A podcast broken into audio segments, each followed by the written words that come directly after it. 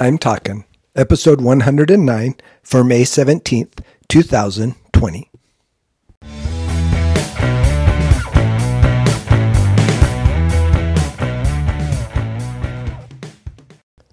This is Joel from the I'm Talking Microcast, where I share my thoughts on a topic that has piqued my interest this past week. This week, we're talking light. This week, as we talk about the word light, I want to make sure we're on the same page. And I'm talking about the light that is measured in lumens, not the light that is measured in pounds. In other words, the brightness of light, not the weight or lightness of something. And so it got me thinking about what does light do? And I thought maybe the simple answer is kind of everything.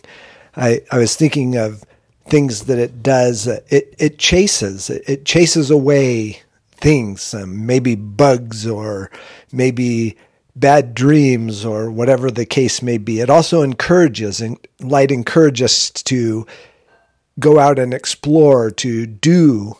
Um, I think it illuminates, it, it sheds light on subjects, it, it shows detail, it shows beauty. I think it exposes things that maybe we don't want to see and and things that we thought were maybe okay, and then the light is shined on that object or subject, and, and we notice flaws or things that need to be corrected. And it also energizes, it helps us to do. It helps us to gain energy to act. And I think light does all those things, and the list could probably go on. And then I thought about light and wondered, do we ever complain about light? And in general, we probably don't. There are times, however, at night, sometimes it's, we call it light pollution and, and we think of living in the city versus where I live out in the desert where I can look up and see night stars and that's pretty cool to see.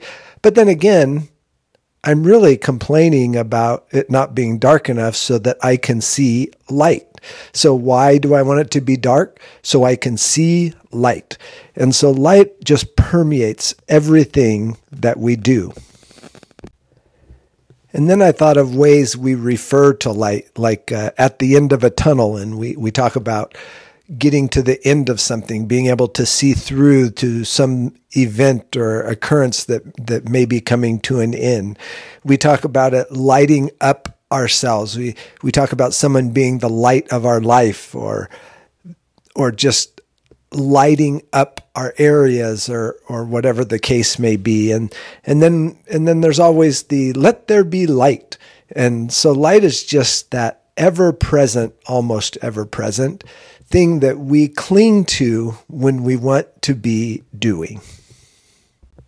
The Bible talks a lot about light and it also, though, talks about darkness. And one of the things that the Bible says is that men love darkness because our deeds are evil. And it makes you think of all the things that happen in the dark. Most often, when someone wants to plot bad or do wrong, they do it in the cover of darkness. Rarely are they brazen enough to do it out in the broad open daylight.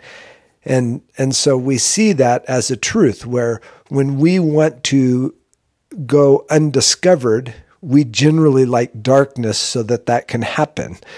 But then God says, it's okay because I am light. And what does it mean that God is light? It means all the things that I said previously about light in general, about chasing things away, about encouraging, about illuminating, about exposing, about energizing. And God does all of that for us as an everlasting light. And then he goes one step for, further than that, and he saves us from everlasting darkness. Until next week, this is Joel from the I'm Talking Microcast.